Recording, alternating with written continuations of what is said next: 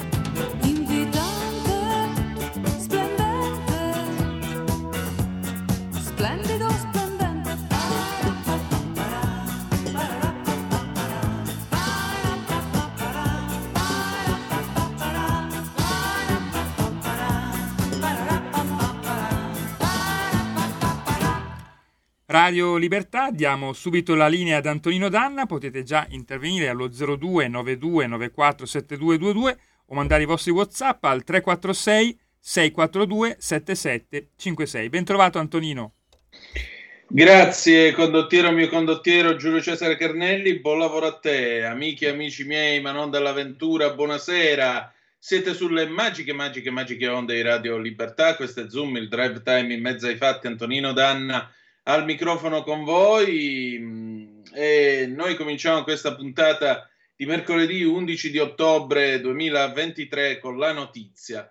L'esercito israeliano è pronto per invadere Gaza. Non è nota ancora la data né tantomeno quando sarà eh, il, mh, quali siano i veri, gli effettivi obiettivi dell'operazione eh, che sta per partire, ma questo è quello che scriveva appena 20 minuti fa il collega Paul Adams della BBC. Una cosa sembra certa, Israele invaderà presto, prestissimo, eh, la densamente popolata striscia di Gaza, una vasta quantità di truppe sono già pronte, dislocate nell'Israele, nell'Israele meridionale, Accanto a loro c'è anche una grande quantità di carri armati e altri veicoli corazzati. È meno chiaro quando l'ordine sarà dato o quali siano gli obiettivi finali del governo israeliano. Le fonti israeliane parlano di creare una nuova realtà del Medio Oriente, essenzialmente Gaza senza Hamas, e c'è quindi eh, l'idea, o meglio, si comprende, si può arguire che questa operazione supererà tutte quelle che l'hanno preceduta nella scala e negli scopi. I colleghi BBC a Gaza già informano quelli che si trovano in Israele del fatto che i bombardamenti aerei sono qualcosa che non avevano mai sperimentato fino ad ora. In cinque giorni di attacchi Israele ha già ucciso quasi la metà dei palestinesi che sono morti durante sei settimane della guerra del 2014 contro Gaza. È probabile che Israele continuerà a colpire Gaza dall'aria per alcuni giorni, eh, indebolendo Hamas al punto che quando ci sarà eh, l'incursione di terra, a quel punto la possibilità di Hamas di combattere sarà stata seriamente ridotta. Con alcune parti di Gaza che sono ridotte a macerie e con quasi un quarto di milione di palestinesi che, che stanno già scappando, quindi 250.000, le prospettive per i prossimi giorni sembrano estremamente grigie. Vi informo anche che il numero di morti a Gaza viene eh, comunicato dal Ministero della Salute del territorio di Gaza eh, è arrivata a quota 1100. I feriti sono 5339 a oggi. Questo per darvi il primo aggiornamento su ciò che sta accadendo. Eh, una cosa, mm, abbiamo due zappe che sono state inviate, Mary ho letto questa pronuncia drammatica di Golda Meir, donna primo ministro negli anni 70, laburista, noi un giorno arabi potremo perdonarvi per aver ucciso i nostri figli, ma non vi perdoneremo mai per averci costretto a uccidere i nostri figli. Davvero un dramma sconvolgente che si ripete. Sì, Mary, è proprio così, è proprio così. Uh, Piergi di Locana uh, nel torinese, premesso che condanno fermamente l'atto terroristico di Hamas, Vorrei capire il motivo, scusate la dovuta ignoranza, che Israele dopo duemila anni non ha mai avuto un proprio Stato per poi essere relegati in Palestina con la decisione della Nato, quindi Occidente dopo il genocidio della Seconda Guerra Mondiale.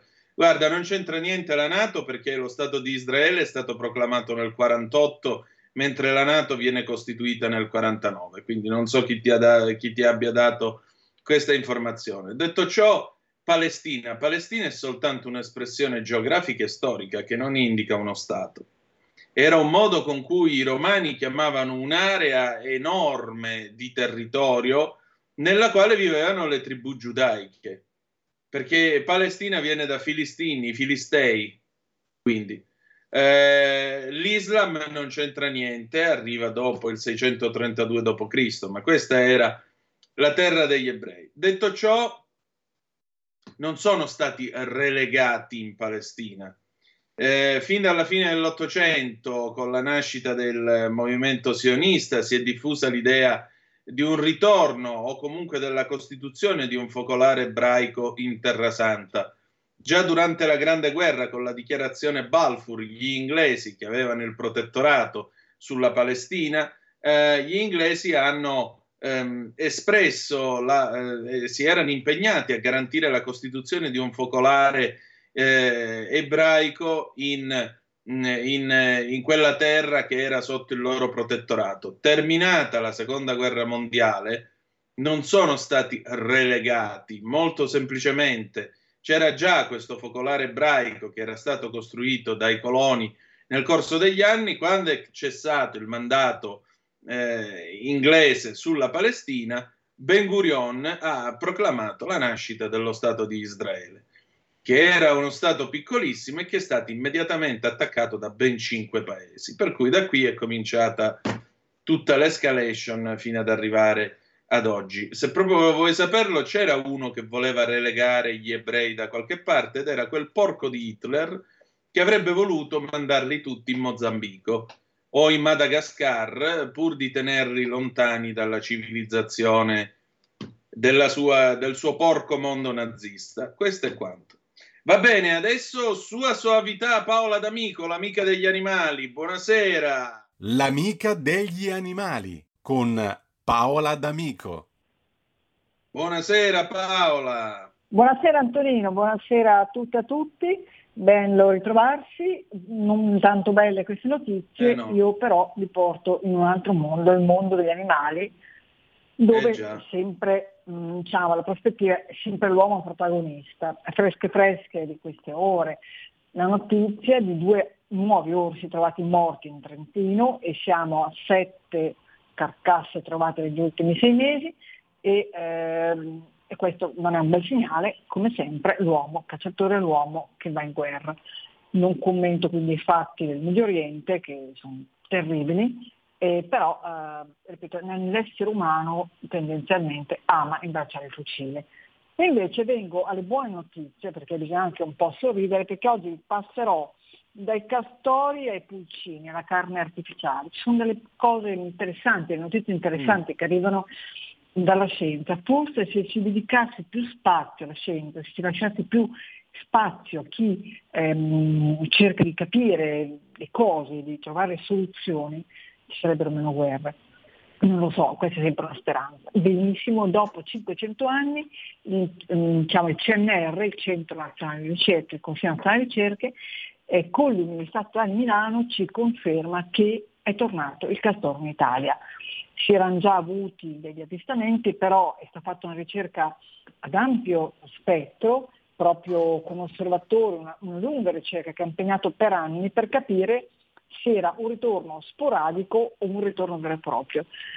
Sappiamo che inizialmente è stato introdotto il castoro perché il castoro era anche di casa nostra, però eh, il desiderio è stato sterminato, si è estinto perché eh, è scomparso, perché ovviamente castoro veniva eh, predato, ma non dagli animali selvatici, ma anche dall'uomo per farne le pellicce. no? Poi sostituito alla nutria, poi anche la nutria liberata ha fatto un sacco di danni. Però il castoro ha un suo ruolo importante.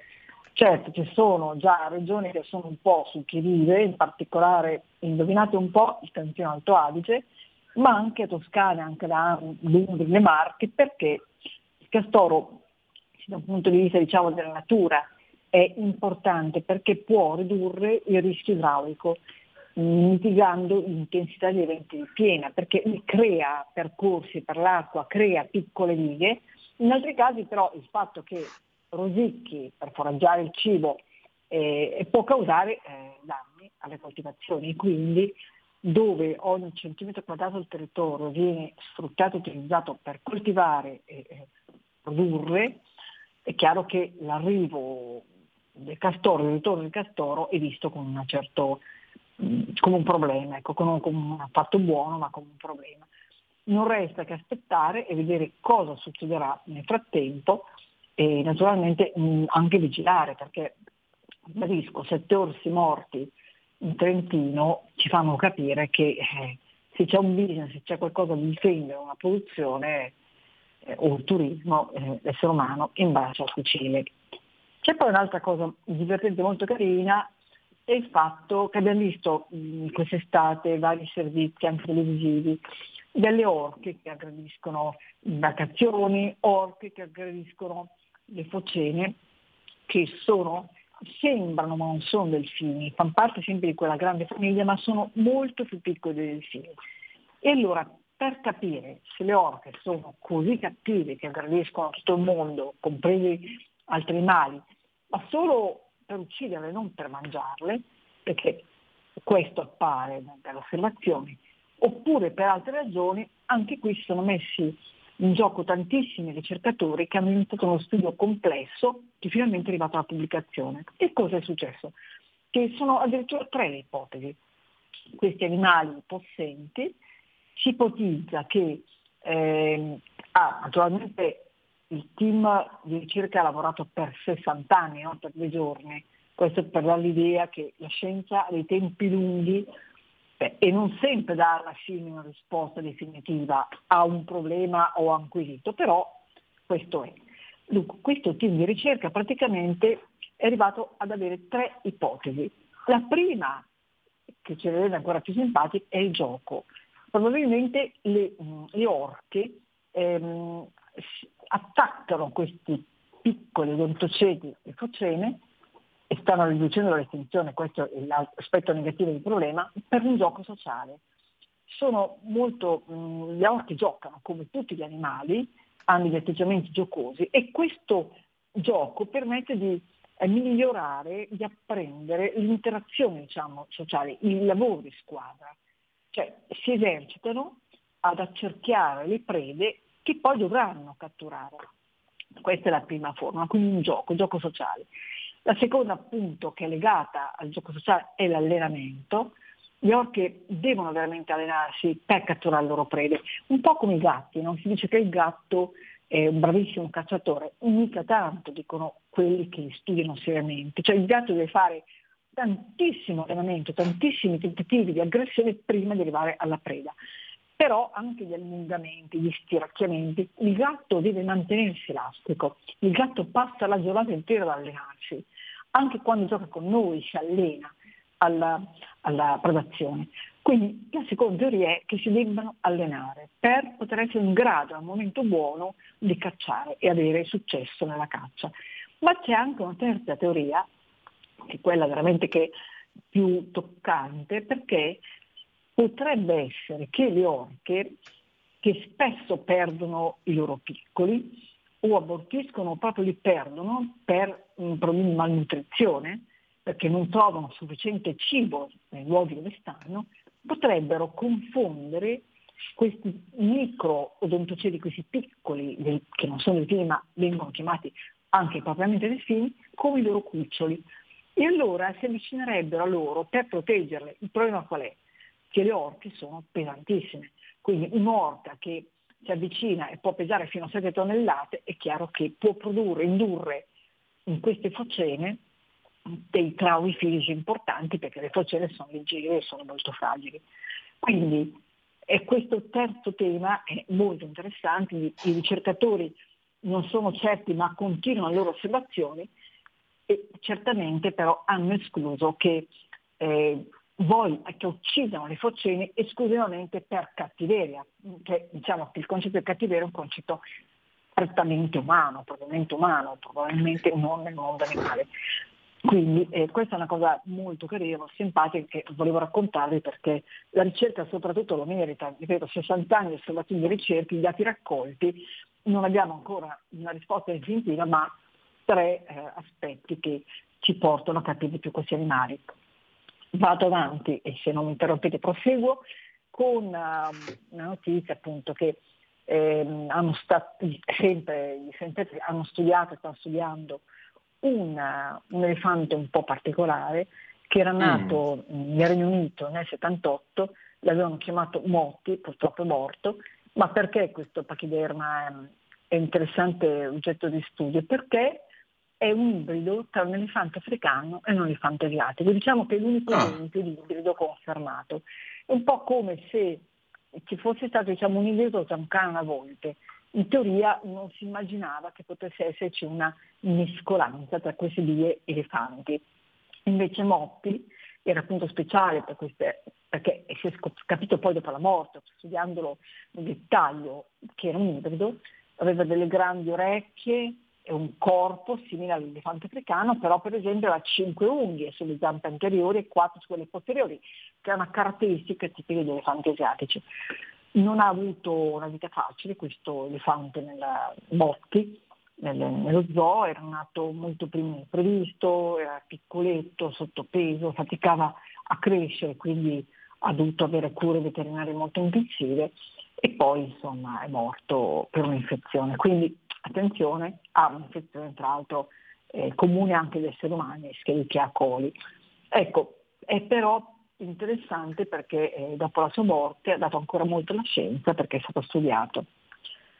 Adesso Che vi meraviglia. porto nel mondo di chi vola perché a Cremona è comparsa sui social una foto molto divertente di una cicogna che, un gruppo di cicogne, chiamiamole cicogne, che è andata a- ad appoggiarsi per un'intera giornata sopra il tetto della sala parto dell'ospedale e quindi diciamo che i ginecologi, cioè un ginecologo dell'ospedale è rimasto colpito da questa cosa perché dice, dai, insomma, la cicogna che è simbolo di na- nuove nascite, eccetera, no? guarda un po' dove va a, a posarsi. Quindi Eh, un buon auspicio. E questa era carina. L'ultima cosa che volevo raccontarvi oggi è che abbiamo sentito parlare di carne artificiale, di carne sintetica e molti sono rimasti un po' schifati, soprattutto chi ama, non so, fiorentino, un Sì, una bella, una bella cotoletta, ecco, la carne in tutti i modi. Ma eh, mentre il mondo dei vegani, che sta crescendo, è, è rimasto entusiasta. Che nel, in Trentino, dove c'è stato un grandissimo ricercatore che ha fatto scuola, Giorgio Valortigara, eh, fece parlare di sé perché mh, diversi anni fa cominciò a studiare la mente delle galline e scrisse appunto eh, Mente di gallina sostenendo eh, l'intelligenza delle galline e poi ha aperto tutta una serie di polemiche e discussioni perché qualcuno dice "Ah, allora anche le galline, anche il pollo possono più mangiarlo. Beh, adesso proprio eh, i suoi eredi, i suoi studenti ormai cresciuti, hanno studiato un sistema di produzione di cellule praticamente del pollo dalla piuma dei pulcini. Praticamente le piume cadono, vengono raccolte, vengono processate e si permette alle cellule di moltiplicarsi molto rapidamente e quindi in futuro si ipotizza di produrre carne di pollo dalla- da una singola piuma. In soldoni da- si è stimato che da una singola piuma, dopo 40 giorni di coltura, si possono ottenere 700 grammi di cellule, quindi non so, 700 grammi per me è una bistecca un po' grossa, però c'è qualcuno che se li mangia anche. E questa è una cosa interessante perché, eh, ripeto, in genere la carne la mangiano i vegani, i vegani li fanno meno, i vegetariani fanno meno di carne, Certo. però in questo modo probabilmente si potrebbe impattare meno sull'ambiente e sicuramente anche sulla sensibilità, insomma. Dopodiché potremmo dividerci perché c'è chi continua a dire che schifo la carne coltivata, però sicuramente la carne coltivata creerebbe meno problemi negli allevamenti. Oggi vediamo ancora in rete video di allevamenti di polli terribili, no? centinaia, migliaia di polli uno sull'altro, che altro che eh, no, polli liberi che razzolano e che no? non hanno nemmeno la possibilità di volare. In realtà i polli starebbero benissimo in cima a una pianta, sono animali che volano. no? Ci sono persone che hanno creato il loro allevamento di polli mh, posizionando eh, i loro, loro produttori diciamo, sugli alberi naturalmente. E quindi mh, questa nuova frontiera è abbastanza interessante direi. E con questo potremmo chiudere la puntata. Paola, no, invece ti vorrei chiedere una cosa, visto che tu eh, il martedì hai appunto eh, questo bellissimo inserto nel Corriere della Sera, buone notizie. Eh, viviamo un tempo di morti, ammazzamenti, drammi. Eh, qui i cingoli dei carri armati si sentono rotolare non poco e abbiamo assistito a cose orrende, bambini decapitati e così via. C'è una buona notizia almeno per provare a sperare. Buona notizia. Daccene una. Non so, io ho sentito dei medici che sono in questo momento nell'ospedale a Gaza, praticamente Medici Senza Frontiere, che è l'unica ONG grande che è presente a Gaza in questo momento e continuano a curare le persone. Questa è una notizia diciamo positiva, no? E dicono, lanciano l'appello, lo usciamo domani con questo, non si bombardano ospedali e ambulanze, perché anche questo è successo. E quindi notizia su cui mh, fa ben sperare eh, a casa nostra c'è un grande lavoro e ci stiamo occupando di questo che si sta facendo per ridurre il gap tra generazioni, cioè aiutare tutti i giovani italiani, eh, italiani e migranti giovani a, ehm, a prepararsi per il futuro, a studiare, perché ci sono aree d'Italia in cui l'abbandono scolastico è altissimo, non soltanto al sud, eh, ma anche al nord, ci sono contemporaneamente realtà da Genova a Napoli che eh, lavorano per, ehm, convin- per aiutare i ragazzi a tornare a scuola e quindi proporre loro un modo diverso di, ehm, di studiare. E formano educatori che aiutano questi ragazzi, ma non solo, aprono le loro realtà, le realtà delle associazioni, ai ragazzi di terza, quarta e quinta superiore di tutte le scuole di concorso di grado che fanno il famoso PCTO, lo scambio no, scuola-lavoro, che quindi possono andare ad imparare il lavoro che fa l'educatore con i ragazzi più piccolini. Cosa vuol dire? Che se io eh, sono uno studente che ha un po' perso la voglia di studiare, però mi trovo precipitato in una realtà dove gli educatori ehm, tutti i giorni ehm, tengono, diciamo, eh, si curano di ragazzini appena più piccoli, 13 anni, 14 anni, le medie, che non vogliono studiare, hanno perso il gusto, non l'hanno mai trovato, ecco probabilmente io 17enne, 16enne posso ritrovare uno stimolo no? per eh, fare domani quel mestiere lì, oppure semplicemente riappropriare gli strumenti che, che ho a disposizione, perché anche far capire a questi ragazzi che è un'opportunità meravigliosa la scuola, che sono anni che non tornano, che magari da grandi sì, potranno studiare, però dovranno sottostare ad altre regole, perché magari dovranno anche lavorare o avranno famiglia, quindi lo studio sarà un momento ritagliato faticosissimo nella loro giornata molto complessa, invece capire che l'adolescenza è anche un momento, un'occasione pazzesca per studiare, studiare è una cosa bellissima, ecco queste persone che nel mondo del terzo settore aprono le porte, insegnano ai giovani ad insegnare quelli appena appena più giovani di loro, io trovo una cosa molto bella, perché forse con i ragazzi eh, chi può parlare ai ragazzi sono soltanto i ragazzi. Certamente. Grazie Paola. Ci mancherebbe. Grazie a te veramente Antonino di questa opportunità. Un abbraccio gigantesco a tutte e a tutti. Grazie. Al piacere di ritrovarci il 18 di ottobre. E allora 346 642 7756 se volete scriverci oppure, oppure abbiamo ancora un minuto e mezzo 029294 7222 ma veramente un minuto e mezzo perché il di più si taglia.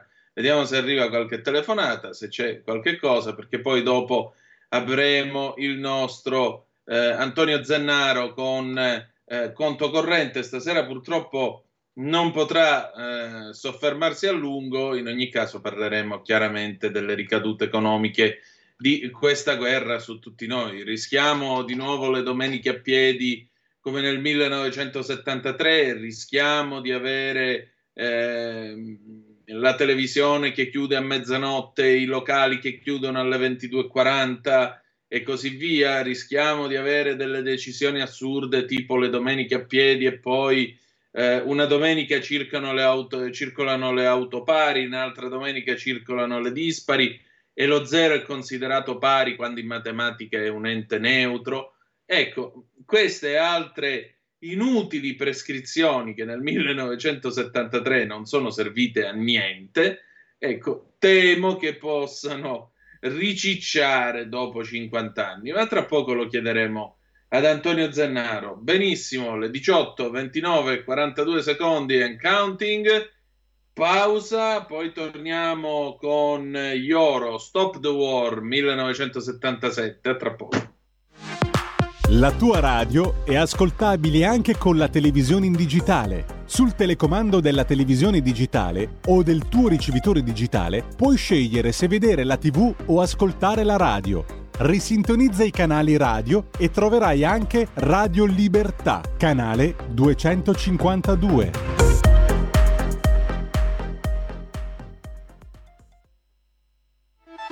Stai ascoltando Radio Libertà, la tua voce libera, senza filtri né censure, la tua radio.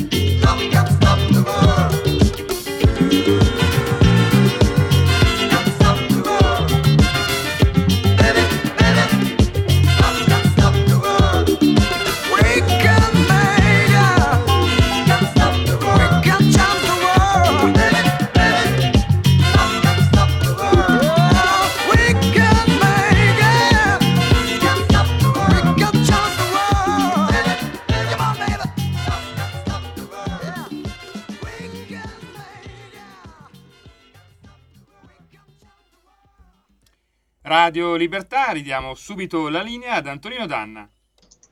E rieccoci, siete di nuovo sulle magiche, magiche, magiche onde di Radio Libertà. Antonino Danna al microfono con voi con Zoom, le 18.34.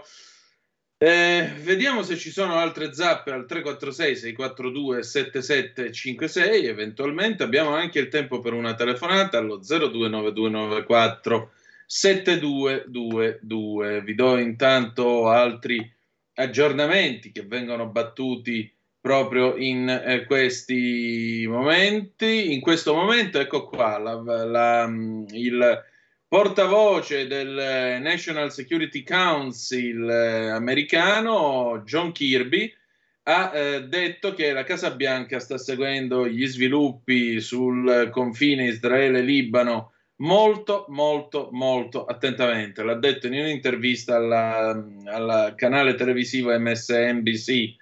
È molto preoccupante, ha detto Kirby. Poco prima le forze armate israeliane hanno dichiarato di aver ricevuto dei rapporti che riferivano di sospette infiltrazioni dal Libano all'interno dello spazio aereo israeliano. Tutti i civili nelle aree dove hanno suonato le sirene hanno ricevuto istruzione di entrare nei rifugi e di restarci fino a ulteriore avviso. Questo dice sempre l'IDF, l'Israeli Defense Force, le forze armate di Tel Aviv. Mm, parla anche il capo del, del, segretario dell'ONU Antonio Gutierrez, ha appena detto, ha avvisato che mm, ci sono stati, ha riferito anche lui che gli risultano questi attacchi dalla parte del Libano meridionale e sottolinea appunto il bisogno urgente di evitare che il conflitto possa eh, possa coinvolgere ulteriormente Israele. Mi appello a tutte le parti, a tutti quelli che hanno influenza su queste parti, di evitare una qualunque escalation e allargamento del conflitto, dichiarato Antonio Gutierrez. Chi è che fa queste cose? Hezbollah. Chi è il buon amichetto di Hezbollah? Hamas. Chi sono amichetti questi qui? Sono tutti amichetti di quei signori con la barba che stanno a Teheran e sapete cosa ha detto invece Putin quest'oggi? Bene, Putin, citato dall'Interfax, ha detto sostanzialmente, ora sentiamo che l'Iran è accusato di ogni peccato, come sempre, senza prove, non ci sono prove, e lo ha detto in una sessione di domande e risposta alla settimana dell'energia a Mosca. Avremo modo di eh, vedere se c'è oppure no, se è vero o non è vero. Conto corrente.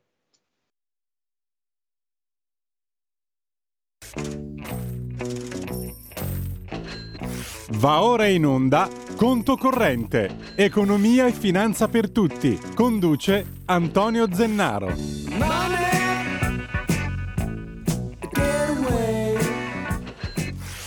E Antonino ti confermo che abbiamo con noi Antonio Zennaro.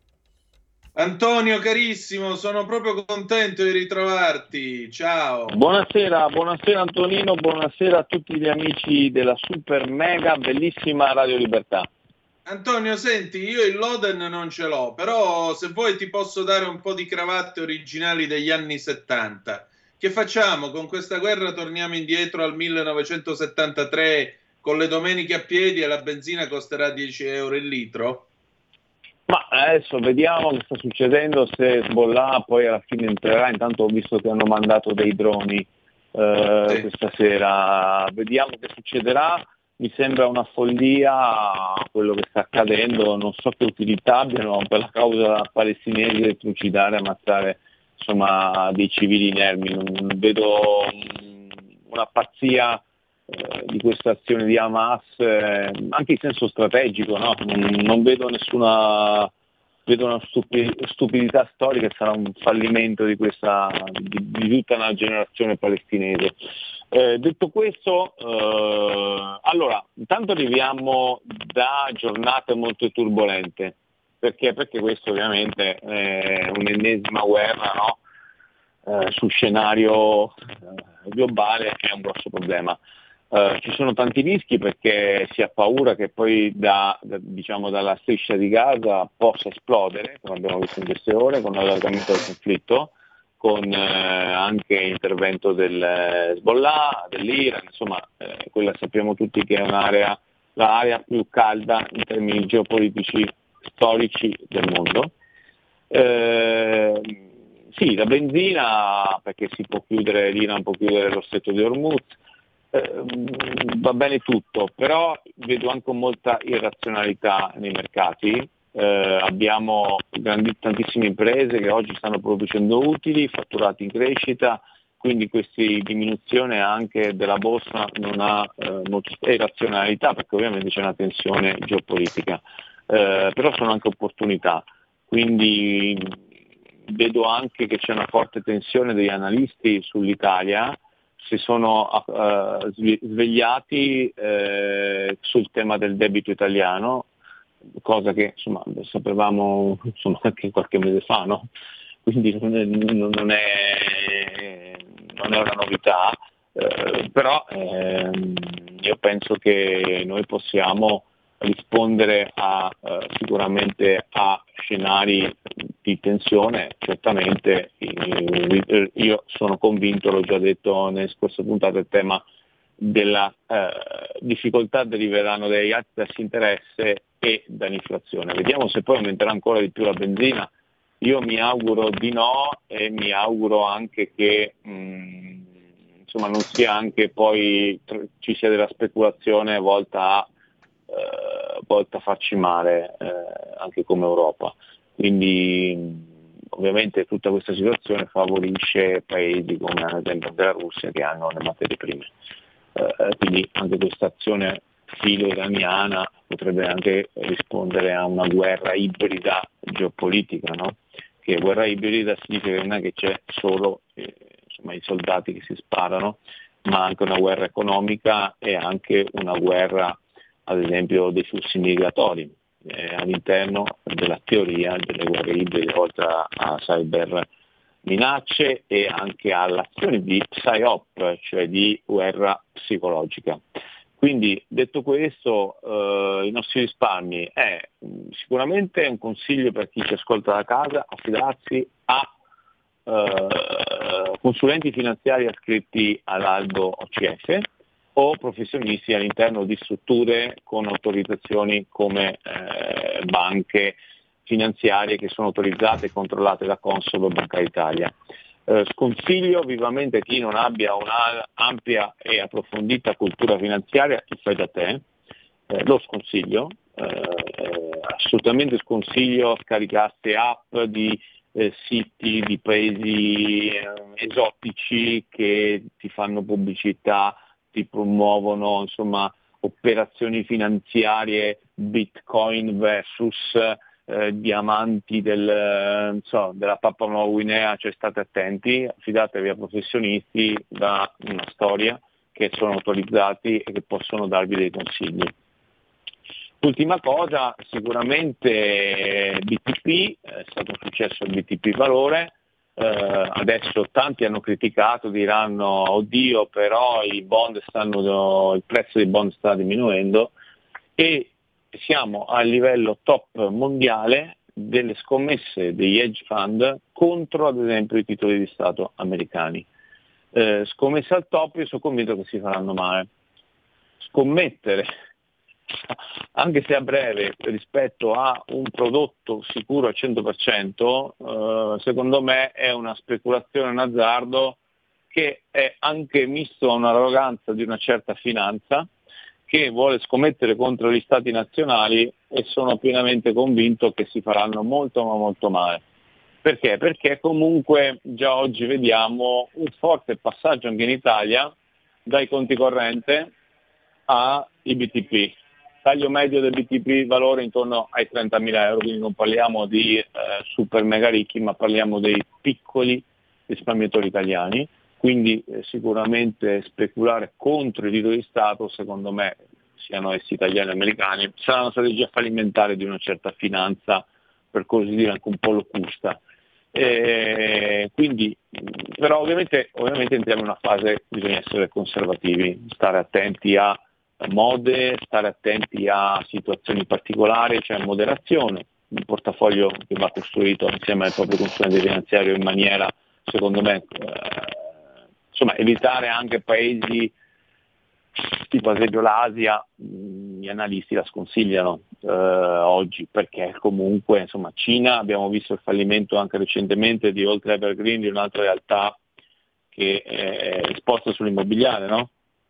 Quindi mm. eh, Antonino, se proprio proprio, ma io non vedo perché uno debba investire in Cina sul, su aziende semi sconosciute, comunque un, dove uno non può scaricarsi manco il, balli, eh, il bilancio e non comprare, eh, eh, non comprare qualcosa di italiano, no? Quindi mm, certo. che io consiglio sempre comunque, lo so che eh, non piace molto, nella teoria economico-finanziaria, il cosiddetto rischio paese, però siccome io sono italiano, credo nel mio paese è meglio essere esposti nel proprio paese che insomma, a perdere poi i soldi in maniera no, stupida in Cina. Quindi assolutamente viva l'Italia anche in termini finanziari. Sicuramente, guarda, solo un'ultima domanda perché so che stasera il tempo è molto poco e comunque ti ringrazio come sempre Antonio. L'OPEC eh, può agire politicamente in questa situazione come fu ai tempi del Kippur? Eh, io ho paura, io ho paura di, che ci sia o ci potrebbe essere un, una cosiddetta azione anti-occidentale, soprattutto anti-europea, per ulteriormente uh, fare delle azioni di taglieggio nei nostri confronti, perché ovviamente noi siamo esposti a idrocarburi all'acquisto dobbiamo essere bravi come sistema, speriamo per almeno una volta europeo, barra soprattutto occidentale, eh, perché se dovessero ovviamente porre in essere delle azioni volte a fare alzare il livello del prezzo del greggio, ma anche del gas a, a livelli eccezionali ci metterebbe ovviamente in difficoltà. Se noi quindi consideriamo il mix eh, prezzo petrolio alto, eh, inflazione barra tassi di interesse alti, cioè questa è una, una miscela esplosiva. Quindi dobbiamo essere bravi anche geopoliticamente a consigliare agli interlocutori di evitare eh, operazioni speculative anti-europee e anti-occidentali. E direi che meglio non si potesse dire. Grazie Antonio. Grazie a te Antonino e un caro saluto a tutti gli ascoltatori di Radio Libertà. Alla prossima. E allora appuntamento a mercoledì prossimo. Sigla. Avete ascoltato Conto Corrente.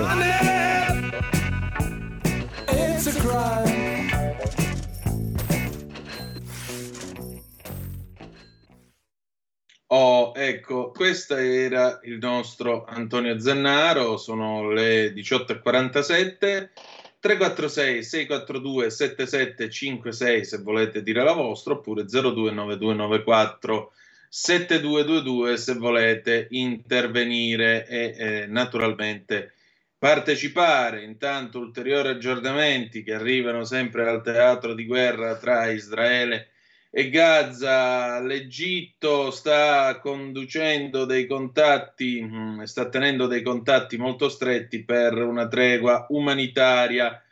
Una fonte dei servizi di sicurezza egiziani ha detto alla BBC che secondo le direttive del presidente Abdel Fattah el-Sisi, il governo egiziano sta conducendo contatti intensivi e discussioni con le parti coinvolte, specialmente gli Stati Uniti d'America e le Nazioni Unite, per raggiungere una tregua umanitaria in modo tale da fornire aiuto umanitario, aiuto medico e cibo per la striscia di Gaza. Attraverso il valico di Rafah, l'Egitto continua i, contra- i contatti minuto per minuto con Hamas e con Israele per questo scopo. Sono passati cinque giorni dal momento in cui eh, è scoppiata la guerra e continua a creare condizioni che aumentano naturalmente la sofferenza dei eh, civili, dice ancora la fonte dei servizi di eh, sicurezza.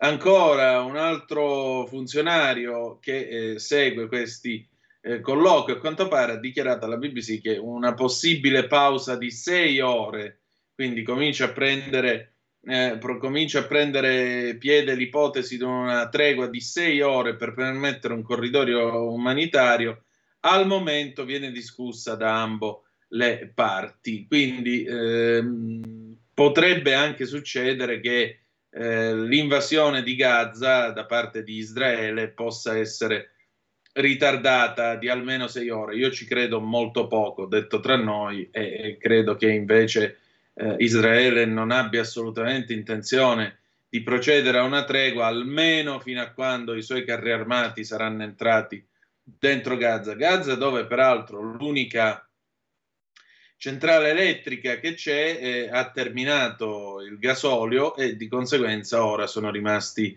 senza corrente elettrica, non c'è acqua, non c'è cibo e in particolare le case di Gaza o comunque chi può, se ha ancora del, del carburante, cerca di andare avanti con eh, i generatori. E questa è la situazione per il momento, questo è quello che sta succedendo. Nel frattempo ha anche parlato il re, re Carlo, che eh, da principe era, eh, è stato più volte insomma, dalle parti della Terra Santa, perché lui è uno molto coinvolto, mh, diciamo così, molto attento ai temi dell'anima, ai temi eh, della religione. Di conseguenza ha frequentato non poco eh, la zona. Il, ehm, c'è una dichiarazione di un portavoce di Casa Windsor dice che eh, Sua Maestà il Re è estremamente preoccupato della situazione in Israele e Gaza, ha chiesto di essere informato eh, continuamente, soprattutto i suoi pensieri e preghiere vanno a tutti quelli che stanno soffrendo, in particolare quelli che hanno perso i loro cari, ma anche quelli che sono attivamente coinvolti eh, mentre noi ne parliamo, ha aggiunto il portavoce. Secondo le fonti che sono state consultate dalla BBC, il re è inorridito e condanna gli atti di, gli atti di barbarico terrorismo in quel dell'Israele. Quindi, come vedete, mh, c'è chi dice già che questa sia una posizione politica, c'è già chi fa polemica su questo e dice che il re non dovrebbe esprimere una posizione del genere. In realtà eh, c'è chi lo giustifica dicendo alla fine il sentimento del comune cittadino in Inghilterra. Vedremo, vedremo che cosa, che cosa succederà. La vera notizia, la vera, il vero punto di svolta in questo momento, anzi, i due veri fatti sono: primo, c'è l'esercito israeliano schierato pronto per l'invasione. Secondo, ci sono gli egiziani che stanno parlando con le Nazioni Unite, con gli americani, Hamas e Israele per vedere se si riesce a fare una tregua di almeno sei ore per portare degli aiuti umanitari questo è eh, quello che eh, possiamo vedere e che sta emergendo alla fine di questo quinto giorno di guerra. Eh, la zona dei combattimenti è un'ora avanti rispetto a noi, lì sono le 19 e 52, ormai il sole sta tramontando, sta avvenendo la notte e la notte tra l'altro non porta, eh, non porta diciamo così, serenità ad ambo le parti, chiaramente, perché i bombardamenti continuano, continuano eh, continua la preparazione militare di, di, Israele e ci si attende a questo punto da un momento all'altro che eh, possa arrivare quell'ordine per telefono a chi di dovere per dire benissimo potete procedere. È da vedere, è da vedere. Siamo, siamo forse vicino a un punto di svolta nella guerra o a un punto in cui la guerra diventerà ancora più violenta, ancora più cruda rispetto a quello che abbiamo visto nei giorni scorsi. C'è solo questa possibilità di tregua che si vedrà se sarà accettata oppure no. Io credo francamente di no. Eh, L'ANSA, governo di guerra in Israele, Gaza al buio, razzi dal Libano, appello di Hamas alle piazze, civili in trappola nella striscia. Chiuso il valico di Rafah con l'Egitto, a Tel Aviv raggiunto l'accordo tra il premier Netanyahu e uno dei leader dell'opposizione. L'ospedale di Ashkelon colpito dai razzi, l'aviazione militare, noi responsabili non abbiamo prevenuto. uccisi alcuni membri degli staff dell'ONU e, Croce Rossa. Questi sono, qualcuno direbbe, gli effetti collaterali della guerra. E, ed è difficile usare un'espressione del genere, francamente, davanti a tutto quello che sta accadendo in questi giorni e in queste ore. Francamente mi viene molto difficile definirli effetti collaterali. Non è una medicina, ecco, mettiamola così, non è una medicina. 02 9294 7222 se volete dire la vostra oppure 346 642 7756 se volete intervenire attraverso il whatsapp o le zappe. Vediamo un po' che cosa arriva qui. Vediamo un po' perché eh, il nostro Gianni da Genova mi segnala questo articolo dalla nuova bussola quotidiana, questo è un articolo di Lorenza Formicola, l'Occidente si sveglia invaso dall'antisemitismo, amara constatazione, ieri tra l'altro c'è stata questa incredibile manifestazione a Milano pro-Palestina, addirittura pensate c'erano le femministe di non una di meno, che inveivano contro il patriarcato. Di chi? Dei Hamas, di Hamas che considera le donne uteri e, e schiave che servono a tenere pulita la casa? No, niente di tutto questo. Il patriarcato è Israele, mi pare ovvio. Invece Hamas, come tutti sanno, è un movimento estremamente largo di vedute in tema di femminismo e di tutto il resto. Vabbè. State un po' a sentire che cosa, che cosa c'è da, eh, da vedere, insomma, da leggere qui sulla bussola quotidiana. Il 7 ottobre sarà ricordato come un grande giorno per l'Islam radicale. Ora sono incoraggiati. Così ha detto a Giulio Meotti sul foglio Mordecai Kedar, uno dei massimi esperti di geopolitica medio orientale. A Londra, lunedì sera, i manifestanti filo-palestinesi si sono radunati davanti all'ambasciata israeliana chiusa a Kensington cantando Israele è uno stato terrorista. Palestina libera, Allah Akbar, mentre lanciavano razzi e fuochi d'artificio. La polizia di Londra ha arrestato tre persone coinvolte nelle manifestazioni. Le autorità delle città di tutta Europa e degli Stati Uniti stanno implementando le misure di sicurezza nei luoghi sacri, ebrai, eh, luoghi sacri ebraici, ma anche a protezione delle comunità locali. L'attentato senza precedenti di Hamas contro Israele ha scatenato il Dipartimento Propaganda del Jihad in tutto l'Occidente e si temono attentati contro gli ebrei.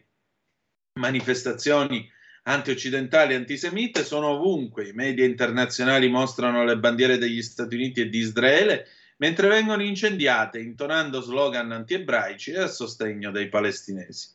A poche ore dall'attentato palestinese e quindi dell'inizio della guerra, i Democratic Socialists of America di New York City hanno annunciato una protesta in onore degli attacchi. All Out for Palestine, così hanno battezzato la manifestazione, tutti in piazza per la Palestina, in solidarietà col popolo palestinese e il suo diritto di resistere a 75 anni di occupazione e apartheid. Il gruppo antisionista If Not Now, se non adesso, ha illustrato le ragioni per cui gli attentati sarebbero colpa di Israele e sulla morte dei civili ha aggiunto il governo israeliano le mani sporche di sangue.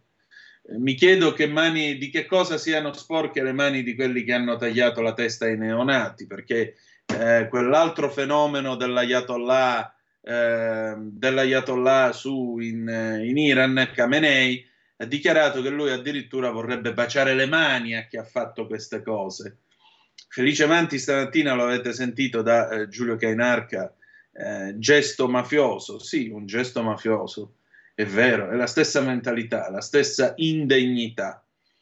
Andiamo avanti, eh, il leader dell'antisemita Goyim Defense League ha detto i palestinesi stanno distruggendo e uccidendo la sinagoga di Satana. Dio benedica questi coraggiosi uomini. Mentre i sostenitori del GDL sul loro canale Telegram condividevano post come mi sono svegliato con gli ebrei in Israele che hanno ricevuto la loro punizione. La vita è bella. La polizia metropolitana di Londra ha dichiarato che sta aumentando la sua presenza in alcune parti della capitale britannica per fornire rassicurazione dopo aver individuato una serie di incidenti in relazione al conflitto in corso in Israele al confine con Gaza. Ristoranti ebraici sono stati vandalizzati nel fine settimana e le strade bo- bloccate da auto in festa a sventolare bandiere palestinesi come dopo una partita di calcio importante, solo che si grida dalla la conduttrice televisiva britannica Rachel Reilly ha mostrato sul suo profilo Twitter diversi filmati dei festeggiamenti londinesi, ma anche di quelli australiani. Sui gradini della Sydney Opera House si è cantata per giorni Gas for the Jews, gas per gli ebrei. Vabbè, noi abbiamo avuto quei giovani coglioni a Milano che eh, hanno fatto la manifestazione a scuola inneggiando a com'è bello quando brucia Tel Aviv, dei giovani coglioni che evidentemente vivono una vita serena, tranquilla e beata e non si rendono conto di quello che sta succedendo e del male di vivere, avrebbe detto Eugenio Montale. Questi qui forse avrebbero bisogno di studiare un po' di più prima di aprire bocca. Va bene, va bene, insomma, va bene, si fa per dire, le 18, 59 e 53 secondi, noi andiamo in pausa, poi Eugenio Finardi, extraterrestre, 1978, gli extraterrestri non verranno a portarci via, tra poco. Ehi tu, non trovi più il segnale di Radio Libertà sulla tua radio DAB? Non disperarti, risintonizza. Sì, ma come? È facile, tasto menu, poi scegli il tasto corrispondente alla ricerca automatica dei canali, attendi qualche minuto e tutte le stazioni DAB della tua zona saranno disponibili. Stai ascoltando Radio Libertà, la tua voce libera, senza filtri né censure, la tua radio.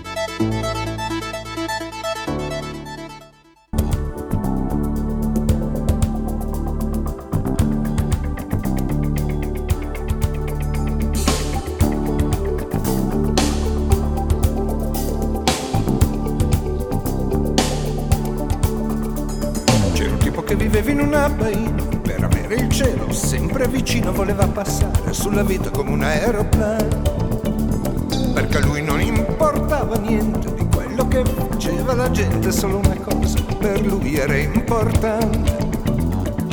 E si esercitava continuamente per sviluppare quel talento latente che è nascosto tra le pieghe della mente. E la notte sdraiato sul letto guardando le stelle dalla finestra nel tetto con un messaggio voleva prendere contatto diceva extraterrestre portami via. Voglio una stella che sia tutta mia. Extraterrestre vienimi a cercare. Voglio un pianeta su cui ricominciare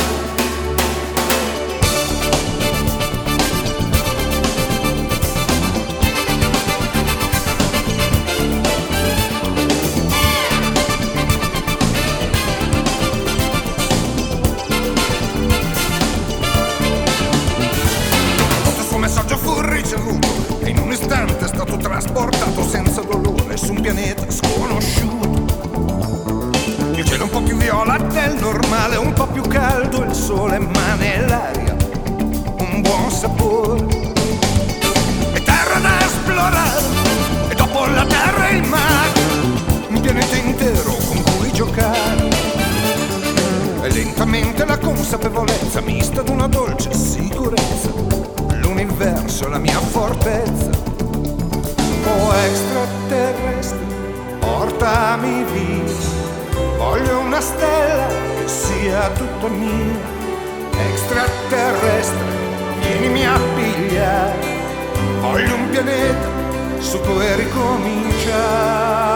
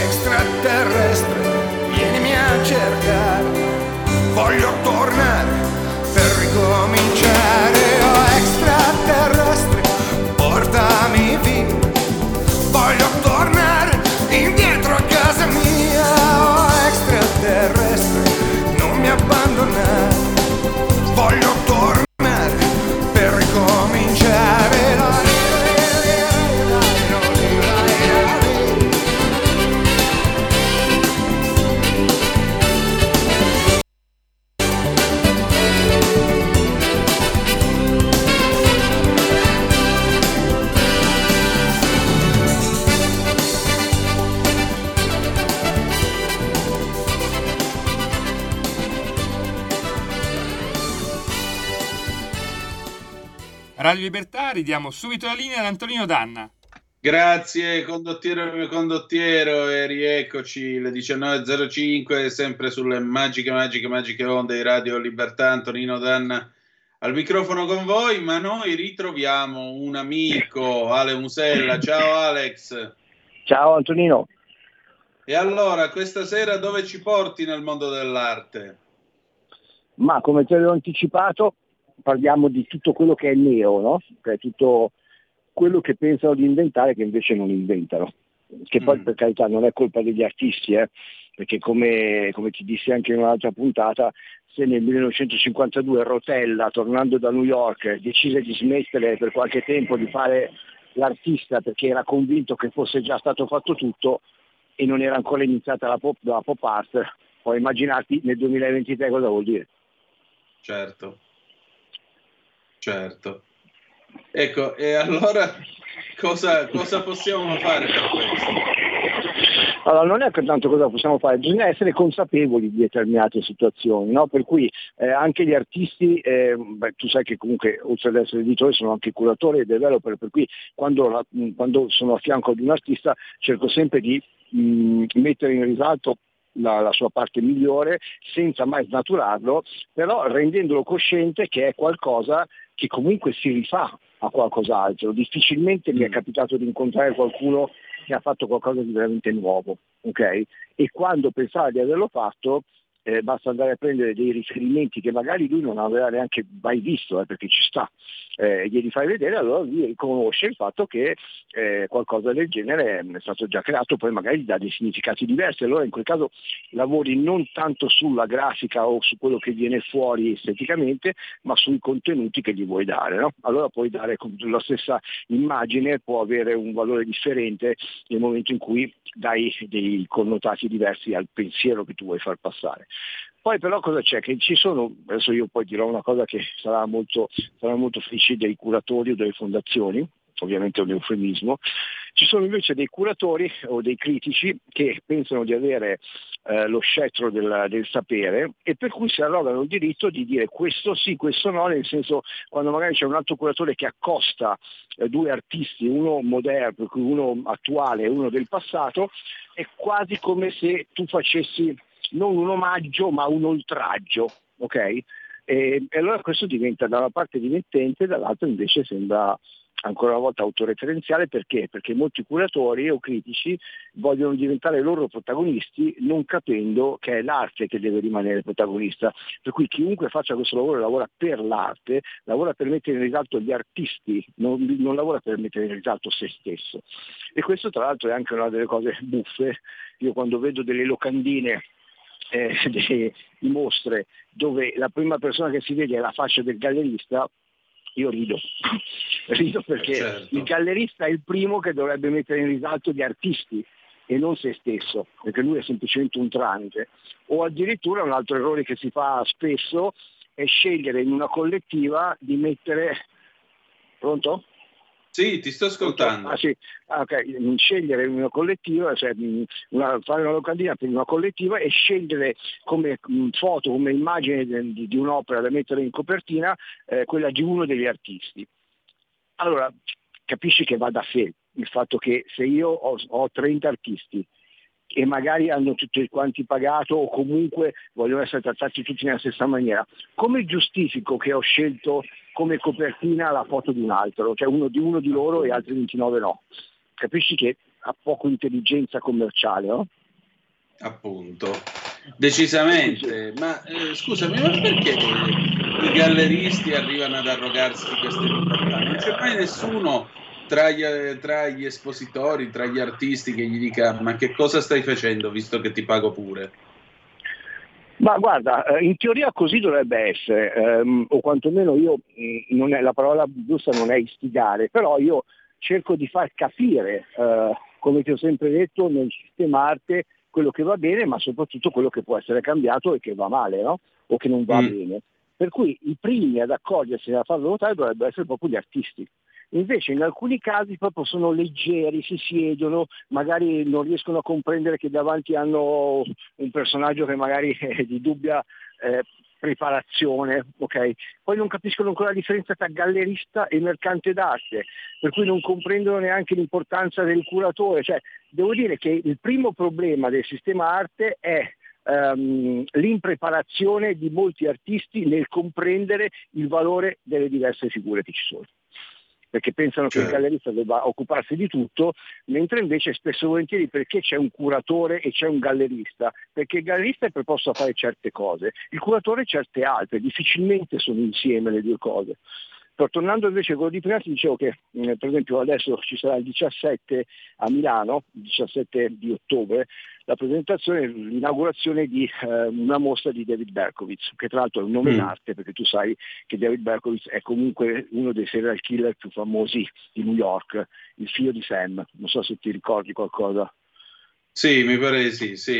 Eh, infatti se tu vai a digitare David Berkowitz, la prima cosa che io ho detto all'artista, devi iniziare a, digi- a indicizzarti come eh, David Berkowitz artista, perché sennò tutte le volte che uno va a cercare qualcosa viene fuori un serial killer, che per carità di Dio, cioè, da lì parte, anche perché il suo concetto proprio ha preso questo nome proprio per uscire dagli schemi e per far capire che nel mondo dell'arte spesso si creano dei mostri, si preferisce invece che eh, David Berkowitz è stato il primo serial killer per cui è stata creata una task force per cercarlo, no? per cui piuttosto che eh, trovare una soluzione si, ehm, si met- si rende famoso il mostro, ok? E, che è la cosa peggiore che si possa fare, no? perché poi va incontro delle problematiche di autocelebrazione da parte dei serial killer e quant'altro. E questo è un- è una cosa che spesso succede anche nell'arte, per cui a me è piaciuto molto, lui si chiama Alessandro, che abbia scelto questo pseudonimo ehm, che utilizza come David Berkowitz. Ora, un, un curatore che è di tutto rispetto, che si chiama Gianluca Marziani, che è il curatore di questa mostra che appunto inaugura ad Agostino al Gallery a Milano il 17 ottobre, ehm, ha, ha ti dico, ha usato, eh, ha ti scrivo, ha usato paragonare parte del suo lavoro, se tu vuoi vedere chi è David Berkowitz vai su artinvestment.com, lì trovi chi è, perché sennò fai fatica anche tu a trovarlo. Ehm, ha, ha usato a, um, ha usato paragonarlo, accostarlo, non paragonarlo, accostarlo ad alcuni lavori di Lucio Fontana. Allora, Mm. sai che anch'io sono un- sono un esperto, un esperto, insomma, ne capisco e quant'altro e devo dire che l'ho apprezzato perché? Perché in effetti Lucio Fontana è sempre visto come un mostro sacro intoccabile, nonostante, come spesso ho detto, eh, fosse un grande ceramista, abbia fatto anche tantissime altre cose a parte i tagli, eppure noi lo conosciamo solo per quello. Per cui ne- anche queste persone qua che si, che non parlo di Gianluca Marziani, ma di queste persone che sono che si sono schierate contro di lui dicendo non è possibile accostare un artista alla grandezza di Lucio Fontana, è sbagliato. Perché comunque sia, se noi andiamo a rivedere tutte le cose che sono state fatte, uno può dire mi ricorda mi nel, nel tratto, nel disegno, nel- oppure magari alla stessa poetica, oppure per cui non bisogna indignarsi, ma bisogna cercare invece di dare una lettura che è differente da quello che invece potrebbe sembrare agli altri. no? Per cui quando uno osa fare una roba del genere, chi è che si è squagliato contro? Ovviamente i critici o i curatori che sono legati alla fondazione eh, eh, Lucio Fontana, perché? Perché è come se tu gli avessi tolto lo scettro, no? I famosi tagli di Fontana che sono tridimensionali per cui poche persone conoscono la verità di questi tagli, che è molto più importante per lui il retro della tela piuttosto che l'inizio, perché è proprio un concetto dimensionale, la gente non lo sa, la maggior parte della gente, chi si occupa di arte si spera di sì, ma per cui c'è una poetica dietro a, a- e alla creatività di questo David Berkowitz che ricorda eh, parzialmente invece il discorso di Lucio Fontana.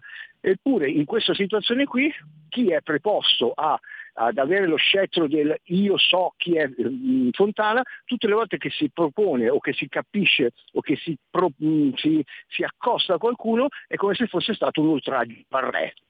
Capito? Anche questa cosa deve finire. Perché comunque l'arte serve per dialogare, per cui e poi Certo. ogni curatore può avere una sua visione e non per forza la tua è meglio dell'altra. Sono No, assolutamente diverse. no. Io stesso che come curatore consiglio sempre alle artisti che seguo avete la possibilità di collaborare anche con altri curatori o avere una- un parere, una recensione, una curatela da parte di altri, fatevela fare. Perché? Perché magari trovate nel testo di, di un altro curatore qualcosa che magari io non ho colto. Per cui io sono sempre aperto a più ce n'è, meglio è. Invece c'è gente che veramente ancora adesso si racchiude nel ho ragione solo io, la mia visione è quella giusta. E questo è un pochino egocentrico, cosa che spesso c'è un detto, non è così perché altrimenti dovrei dirlo anche per me, però spesso dicono che il curatore è un artista che voleva fare l'artista ma non aveva il talento e per cui eh, è diventato curatore. Ed è per questo che spesso e volentieri le sue critiche sono quasi invidiose, no? Mm, oppure hanno questa volontà di diventare protagonisti a, dis- a- a discapito dell'artista che invece dovrebbero eh, mettere nel risalto. Anche questo è un problemino che c'è ogni tanto, ogni troppo devo dire, nel panorama della- della- del- dell'art system, soprattutto italiano. Certo. Senti, ma eh, a te è capitato comunque di trovare qualche artista in qualche mostra da te curata che ci teneva, ma molto a finire sul- sul- sulla copertina? Perché immagino che ci sia anche una dose di vanità non indifferente.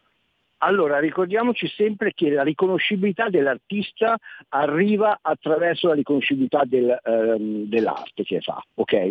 Una volta l'artista era quasi sempre semi-nascosto, no? perché era, ah, era, mm, ad appannaggio solo dei galleristi che lo tenevano e lo tutelavano, no? perché poi gestivano tutto loro e da una parte lo facevano perché magari l'artista non era in grado di sostenere emotivamente certe situazioni, per cui era una tutela. Dall'altra c'era anche una ragione economica, perché come adesso i galleristi temono che, mm, che gli artisti poi vendano in maniera privata e per cui eh, loro non possono guadagnare sulle opere vendute, anche all'epoca c'era molto meno, però c'era anche questo, ok?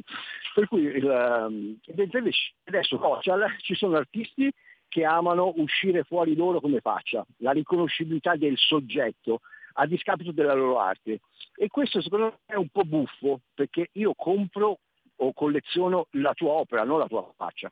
Capito? Ci sono stati pochissimi artisti in passato che erano diventati loro icone di loro stessi, però sono dei grandi, da lì Picasso, eh, lo stesso Andy Warhol, ok? Per cui loro infatti si sono anche ritratti in, loro, in alcune loro opere che sono diventate invece che ritratti opere d'arte fino a se stesse.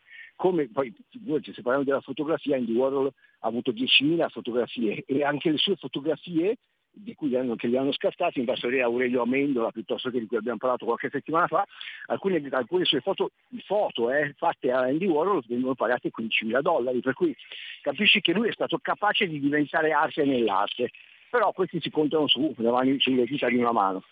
Per cui l'artista che vuole la copertina o vuole la visibilità è giusto che ci sia relativamente alla sua opera. Con Exit Urban Magazine tra l'altro a David Berkowitz mi ha dato la copertina di ottobre, ehm, anche lì noi scegliamo, tu fai conto, siamo al quarto anno, e, eh, di, di copertine istituzionali, che vuol dire con nomi altisonanti, che possono essere Basquiat, possono essere Kandinsky, possono essere Picasso, Frida Kahlo, su 40 copertine, fai conto, almeno 30 sono istituzionali, per cui non, sono, cioè, non, non ho scelto, non abbiamo scelto personaggi contemporanei, ok? In alcuni casi invece li abbiamo scelti e tra l'altro li abbiamo scelti sempre noi, nel senso che e da lì si è scatenato che molti ma vorrei anch'io la copertina quanto costa. Non è quanto costa, deve esserci un motivo per andare in copertina, capito? Per cui Certo. mh, non è che tu me la possa comprare, perché altrimenti va meno la mia capacità di scegliere e di decidere che cosa voglio, ok? E che cosa ritengo necessario o utile da mettere in copertina, e altrimenti sarei comprabile. Se no mi arriva la solita Shura Palmira che magari ha qualche milione di euro da parte che ti dice ma io te la pago 5.000 euro e allora trovi quello che ha la grandissima artista, te la metto in copertina. Se per te non è un artista, non è che lo diventa perché ti ha pagato, se no non sei più credibile. Per cui su quello bisogna fare maggiormente attenzione. Per cui a noi è capitato di fare anche delle copertine che magari di personaggi non molto famosi, ma che secondo noi valeva, valeva la pena fare, a discapito di persone che invece avrebbero pagato e magari erano anche discretamente bravi, però non faceva parte della nostra scelta editoriale. Per cui l'artista sì, è giusto che voglia pubblicizzare la propria arte, perché attraverso quello, quello è un, è un momento importante anche di aiuto nei confronti del mercante e eh, del gallerista, perché tutto quello che lavora, tutta la, la professionalità che c'è sotto il discorso della vendita serve al gallerista e all'artista per far capire perché vale quell'opera lì o la visibilità per cui l'importanza che sta acquisendo quell'artista, perché è quello che poi denota il coefficiente più alto o la riconoscibilità. Adesso sta venendo fuori il problema di Bansky, no? che probabilmente Mm. verrà scoperto chi è. Io ti assicuro che sarà un crollo verticale se succede, perché? Perché al di là di tutte le ipotetiche considerazioni che hanno fatto, per cui era un cantante, era un attore, è un personaggio normale dove hanno già fatto vedere una, una faccia di- che potrebbe avere, per cui il signore della porta a fianco, che nel momento in cui viene fuori che veramente è lui, a parte che vabbè, ha un ruolo di un certo tipo, è un po' come lo speaker radiofonico eh, che, che era una voce una volta, no? Capitava che poi eh, che rimanere una voce era un conto, poi tu lo vedevi e magari ti eri fatto un'idea, ti eri, ti eri creato il tuo mondo e poi boom, scende, ok? Come per esempio quando tu da un libro nasce una sceneggiatura e nasce un film. Quando tu leggi un libro, anche se è descrittivo, il personaggio, il protagonista te lo crei tu nel tuo immaginario. Quando lo vedi sullo schermo te l'hanno imposto. Se sei fortunato dici ah è proprio come me lo immaginavo, altrimenti il film ti ammazza il libro. Certo. E questo è il problema di, di Banksy è questo, che sapere chi è lo ammazza. Perché comunque Mm. tutto quello che si è costruito su di lui si è costruito sul nulla. Perché lui, e io questo l'ho sempre detto, è uno street artist come tanti altri, che ha avuto la capacità e l'intelligenza di riuscire a fare con una crew, con un gruppo, tante cose in giro per il mondo, perché scordatevi il fatto che fosse lui veramente a fare determinate cose. Ha creato un gruppo, lui dava dei, dei, dei, dei diktat, per cui ormai tanto lavorava con gli stencil, era tutto dettato da, e allora arrivava casualmente Eddie Bansky. Ma nessuno può dirlo se è vero o no. Io potrei farlo uguale, perché prendo gli stencil della stessa maniera, lo faccio sul muro di, eh, di un palazzo di Milano, e chi è che mi dice che non è stato lui? Allora ci vuole la critica, ci vogliono tutti quelli dietro che dicono siamo sicuri che sia suo. Poi però non c'è nessuno che te lo certifica. Vai perché comunque l'hanno detto, l'hanno messo sui giornali, allora è Bansky. Capito? Per cui c'è Certo. questa roba che, che poi è andata a vendita a 20 milioni e che poi sul nulla, sul nulla, perché ripeto, anche tutto quello che vogliono dire su di lui, che c'è un significato, che lui va contro qua, va contro là, forse all'inizio, adesso è fuffa, è fuffa. Senti, ma eh, nel momento in cui dovesse venire fuori l'identità di Banksy, che faccia faranno quelli che avevano quotato sta roba 20 milioni, 30 milioni, o quelli che magari li hanno pure sganciati i soldi? No, ricordi quando fece per faccia. esempio quella roba là con eh, il distruggi documenti che si è mangiato Certo. mezzo disegno? mangia mezzo disegno oppure quello che è caduto dalla cosa. Ma il problema, allora, chi è riuscito a venderla a 20 milioni di euro è solo contento. Il problema è chi l'ha comprato. E appunto, Allora, ricor- ricordate, Si, chiude- si ricordate pure lui nel, sistema trita, arte- nel tritadocumenti. Allora, quando tu spari delle cifre enormi, no? per esempio Van Gogh 54 milioni, eh, Frida Kahlo 50, Kunz 92 milioni, poi non si sa quasi mai chi l'ha comprato. Allora, da una parte perché c'è un segreto, perché il, il magnate di turno non vuole farlo sapere, oggi però viviamo nell'autoreferenzialità, per cui spesso e volentieri chi compra vuole farlo vedere che l'ha comprato anche perché nel sistema arte puoi sgravare fiscalmente, insomma fai bella figura e puoi anche pararti il sedere fiscalmente sotto certi punti di vista.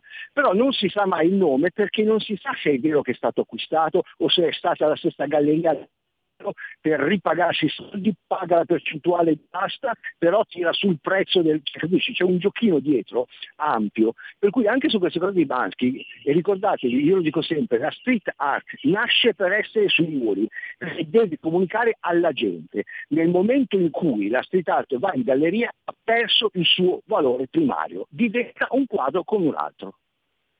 E allora Esatto. perdonatemi che tecnica di Bansky andiamo a portare, lo stencil è una, è una tecnica che possiamo riportare anche ai bambini eh, più piccoli, dove tu fai uno stencil e poi ci disegni dentro, così almeno non vai fuori dai bordi. Quello è l'inizio dello stencil. Di che cosa stiamo parlando? Beh, con lo stencil so bravo pure io, però.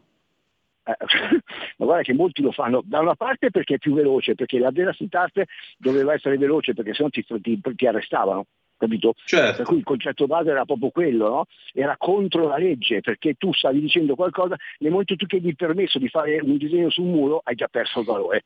Che protesta è? Scusi, io potrei fare, sì, guardi, mi firma questa foglia qua, lei fa quello che vuole. Perde completamente il concetto degli anni 70 di New York, ok? Per cui il concetto era più veloce sono, meglio è perché ho paura che arrivi la polizia.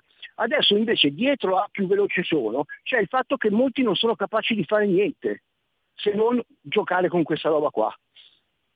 Per cui alcuni sono, i writer sono bravissimi, i writer tanto di cappello, ok? Il writer però, anche se spesso volentieri viene confuso street art e writer, eh, sono- viaggiano paralleli, alcune volte si incrociano, ma non sono la stessa cosa, ok?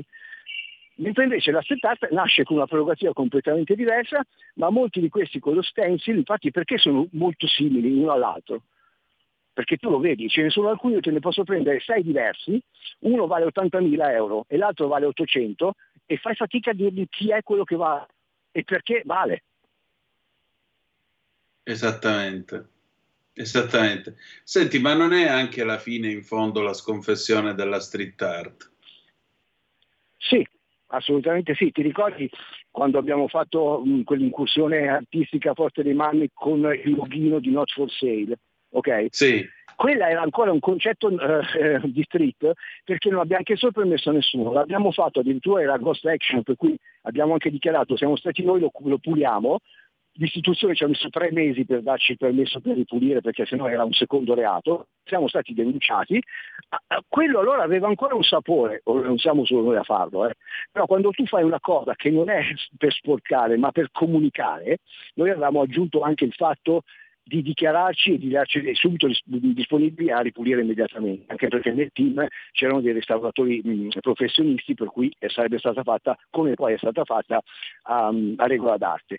Però anche se non l'avessimo detto, ma era una cosa comunque carina e che non imbrattava, se era un segnale di un certo tipo, certo uno può dire è comunque contro la legge, ma è contro la legge anche Bansky, per cui anche Sgarbi, che adesso ha deciso che lo Stato italiano deve spendere dei soldi per restaurare un suo, un, un suo, eh, una, una sua opera eh, a Venezia, capisci che è un po' ridicolo, perché allora o lo togli e lo metti in un museo per raccontare chi è lui e allora diventa proprietà dello Stato italiano, ma se no io per quale motivo devo spendere dei soldi pubblici per restaurare qualcosa che ufficialmente ancora adesso è contro la legge? Esatto. che c'è qualcosa che non funziona? No, significa legalizzarlo. Eh certo, ma neanche legalizzarlo, perché allora tutti gli altri dovrebbero dire e io? E io? Perché non è perché tu sei famoso che allora puoi fare una cosa e io no. appunto. Il concetto, la legge non è uguale per tutti e dunque si è disegnato su un muro, per bello che sia o brutto, se scrivi vaffanculo è un altro paio di maniche, ma se si parla di disegni, chi è che si, che si può arrogare il diritto di dire questo addirittura lo restauro con i soldi dello Stato italiano e tu invece vieni punito e vieni messo in galera? Cioè, fammi capire. Esattamente. Esattamente, condivido, condivido. Ale, che dire di più? Direi che ci lasciamo con questo interrogativo e ti ringrazio. Grazie a te come sempre. A mercoledì prossimo, grazie. Me un abbraccio, ciao Antonino. Ciao, ciao, ciao, ciao, ciao. Allora, 346 642 7756, se volete dire la vostra, manca ancora un minuto. Zappe ne abbiamo, maestro Carnelli. Eh, li sto girando in questo momento. Grazie, allora adesso vediamo un po', vediamo un po' che cosa ci avete scritto nel mentre. Intanto vi informo che Mimmo Lucano è stato assolto alla Corte d'Appello di Reggio Calabria, quindi il eh, cosiddetto sistema, eh, sistema Riace non c'era. Allora, eh, buonasera Antonino, i paesi arabi responsabili in primis della creazione del cuscinetto di popolazioni palestinesi intorno a Israele, iniziato già ai tempi di Re Faisal e portate nel tempo all'odio contro Israele, continuano a essere usate da quei paesi. Sì, tra l'altro vi voglio leggere una dichiarazione, dopodiché andiamo in pausa e torniamo, una dichiarazione battuta mezz'ora fa dal, dal gruppo, l'Eurogruppo della Lega in quel di Bruxelles. Il regime iraniano è nemico della libertà e della democrazia. Dall'Occidente serve una posizione comune e senza lasciare spazio ad alcuna ambiguità.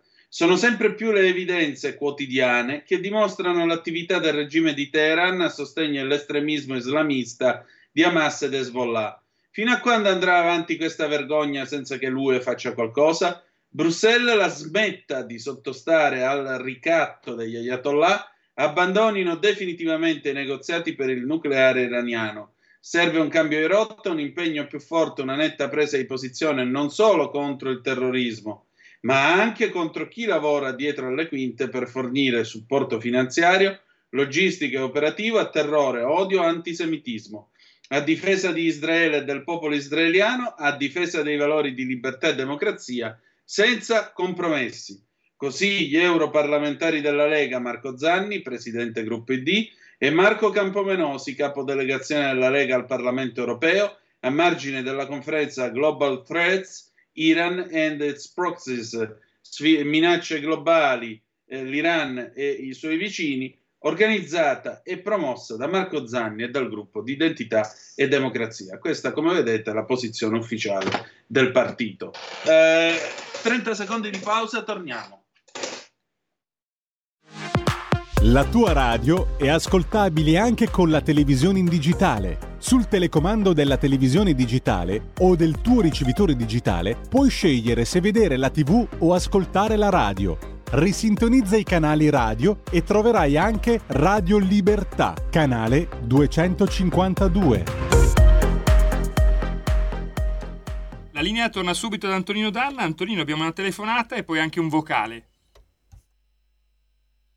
Sì, una... Sì, andiamo con la telefonata, per favore. Eccomi, Michele Caruso.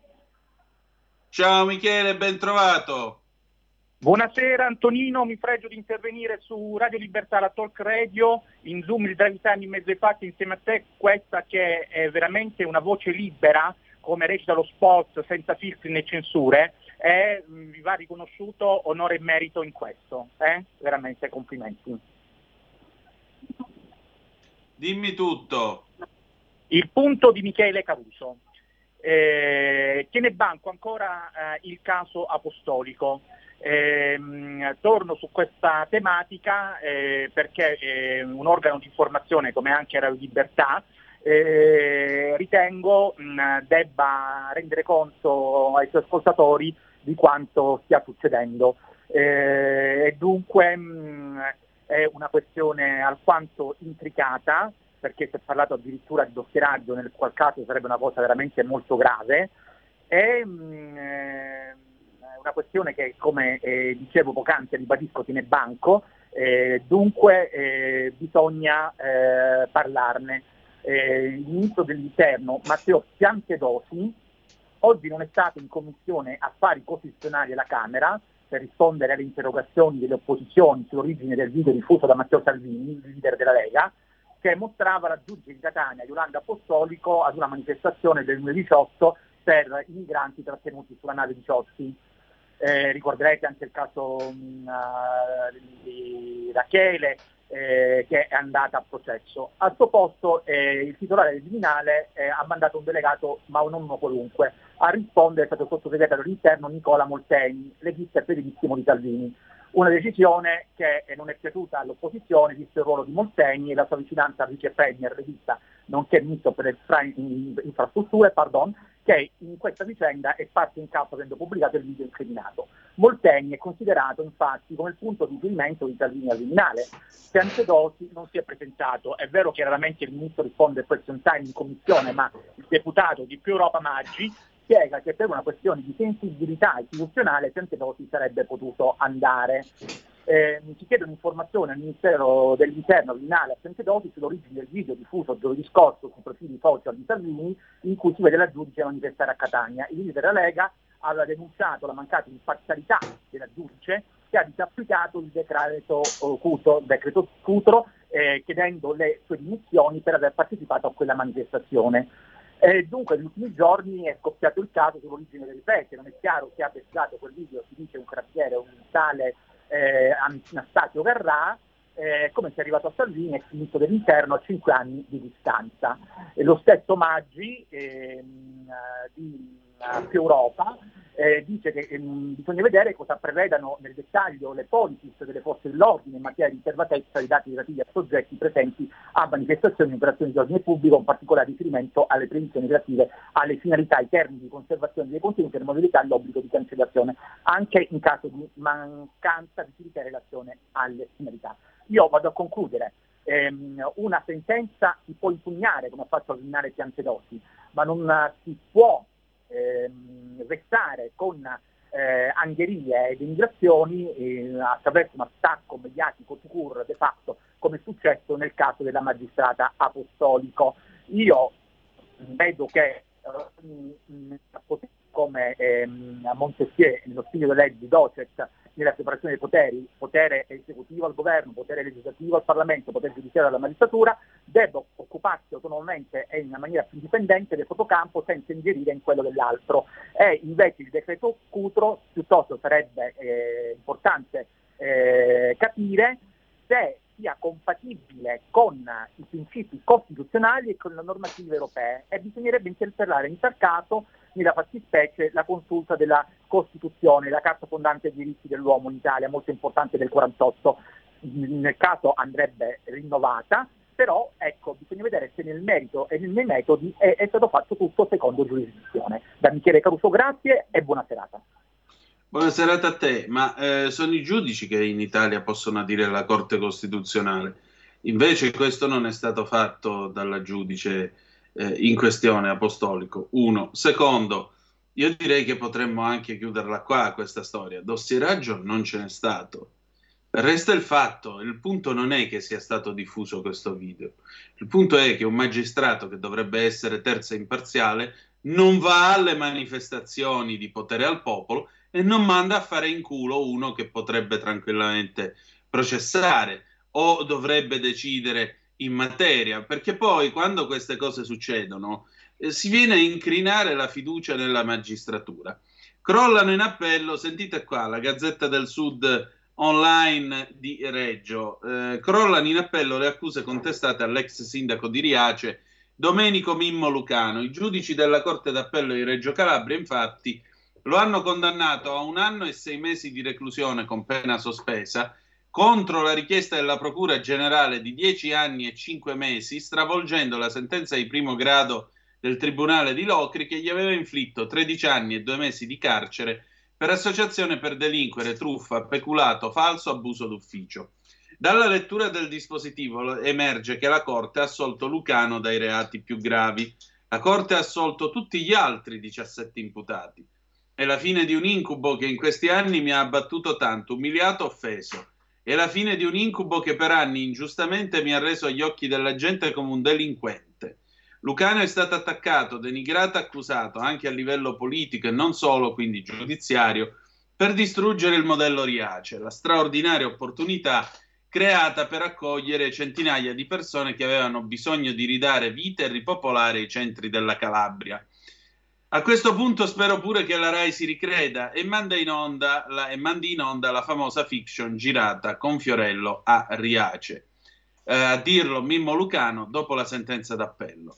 Lucano oggi non era in aula, scrive ancora la Gazzetta del Sud, edizione di Reggio Calabria, eh, e ha atteso il verdetto della Corte d'Appello nella sua Riace.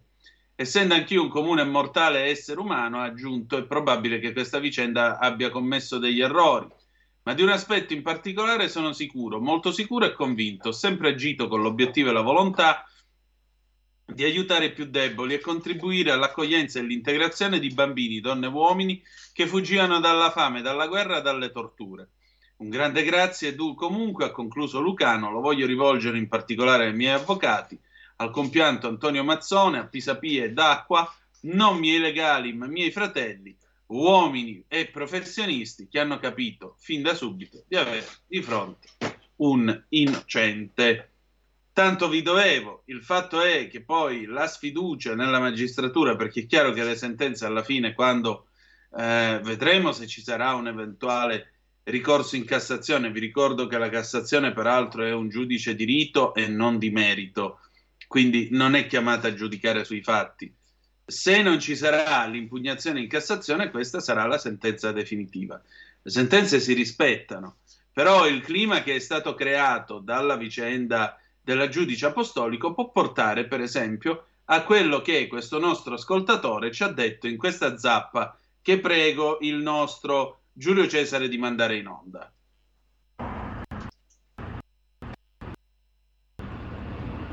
La beffa che i cittadini riacesi devono pagare per 10 anni, 15 se non di più, al 300% i guai fatti economici di truffa sui migranti da parte di Lugano. Eh, ricercherà di nuovo di portare i migranti qua e continuerà a fare le sue truffe, perché mo quell'anno eh, e pochi mesi gliela buonano. Farà eleggere chi vuole al sindaco alle prossime elezioni se non si pulisce del tutto e si ricandida lui e Riace torna il casino, lo schifo. Ma però la ruota gira, prima o poi tutto torna, gli ritornerà di sicuro. Di nuovo la linea ad Antonino Danna. Antonino, abbiamo già in linea il nostro deputato. Sì, chiudo con un concetto. Come potete vedere, il nostro ascoltatore ha detto delle cose parla di truffe, ma eh, la magistratura oggi ha detto oltre ogni ragionevole dubbio che eh, Lucano non ha commesso truffe. Ripeto, se non ci sarà impugnazione davanti alla eh, Corte di Cassazione, questa soluzione naturalmente eh, fa Stato, è la verità. La verità è che secondo i giudici Mimmo Lucano non ha truffato nessuno, ma il fatto che un nostro ascoltatore intervenga in questo modo è l'epitome, la, il riassunto del clima che è stato creato da eh, determinate posizioni e probabilmente dal caso apostolico, eh, eh, perché, ripeto, che fiducia si può avere nei confronti di un magistrato che esprime posizioni politiche e quant'altro? Poi vedete, va a riverberare anche su altri casi, il caso Lucano perché è il più noto a livello, diciamo così, mediatico, ma quanti altri casi nel nostro paese. Questo è, eh, in fondo, questo messaggio non è altro che la cartina di tornasole eh, dell'Italia di oggi e del rapporto del cittadino con le sue istituzioni. Per questa maggior ragione un giudice dovrebbe giudicare e tacere e parlare solo con le sue sentenze. Tutto qua. Bene, eh, adesso qui Parlamento. Qui Parlamento. Scusate il colpo di tosse, onorevole Barabotti, buonasera e ben trovato. Buonasera, buonasera, bentrovati a voi e a tutti gli ascoltatori. Sentivo, Eccoci, e allora mi dica, Lucano, mi dica tutto, sento parlare di caso Mobi. Caso Moby Prince, caso Sì. Moby Prince, finalmente eh, ci, avvici- ci stiamo piano piano avvicinando alla verità. Eh, sono passati 32 anni eh, da quando la- il traghetto Moby Prince andò a impattare contro la petroliera Agip Abruzzo provocando la morte di 140 eh, persone. Una strage, la più grave strage eh, che riguarda la marineria civile nel nostro paese, che riguarda il Mar Mediterraneo, eh, una strage irrisolta e purtroppo con tantissimi contorni opachi. Eh, in questi 32 anni le sentenze della magistratura sono state tutte sentenze assolutorie nei confronti eh, di tutti i soggetti coinvolti. Anzi, eh, fin dall'inizio si è cercato di dirottare l'opinione pubblica verso, eh, verso eh, ragioni e cause che non erano quelle corrette. Eh, nel 1991 i giornali, i telegiornali, insomma tutti parlavano di eh, banchi di nebbia sulla rada del porto di Livorno che avrebbero portato all'errore umano, poi parlarono di imperizia e di incapacità e di colpa del comandante, eh, fino a che eh, grazie ai familiari delle vittime abbiamo piano piano ricostruito la verità attraverso le commissioni d'inchiesta.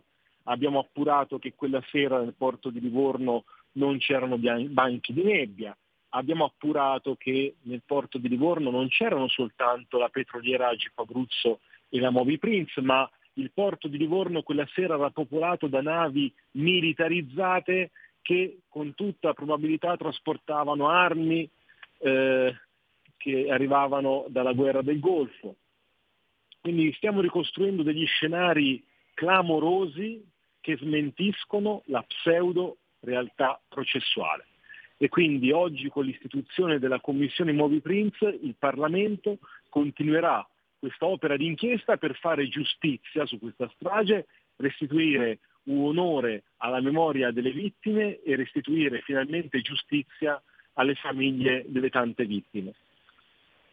Questo è poco ma sicuro. Sono passati 32 anni, ma è una tragedia che rimane ampiamente, ampiamente nella memoria di tutti, anche perché nel corso degli anni le domande non sono mancate. Si parlò di eccesso di velocità, si parlò di inesperienza, addirittura si arrivò a dire eh, che l'equipaggio, anziché occuparsi di guardare gli strumenti di bordo del traghetto, era impegnato a guardare una partita, mi pare ci fosse la Coppa Campioni quella sera, una cosa del genere, furono- cioè, francamente delle uscite che io ho sempre trovato Aldo, quantomeno disgustose, oltre che poco eleganti.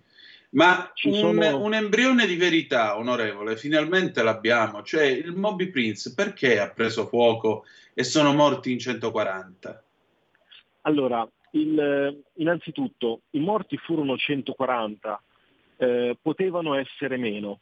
Abbiamo, attraverso le indagini della Commissione, abbiamo accertato che eh, lei pensi che la verità processuale ha affermato che eh, entro i primi 30 minuti le 140 persone a bordo del Moby Prince erano tutte morte sostanzialmente, come se Sì. con l'impatto eh, tutte le 140 persone si fossero incenerite all'istante.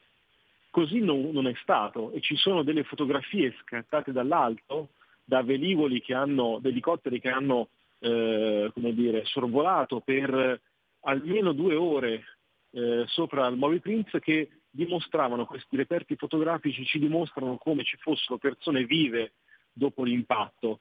Per qualche motivo i soccorsi non furono fin dall'inizio dirottati verso il traghetto dove c'erano vite, dove c'erano persone da salvare, uomini, donne più o meno giovani.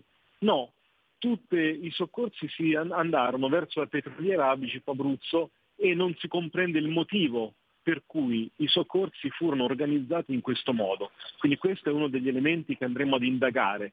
Perché i soccorsi non furono organizzati secondo le norme, secondo ciò che dovrebbero provvedere le procedure, mettere in salvo le persone vive che erano presenti, c'erano, potevamo salvarli e non l'abbiamo fatto. Prima cosa.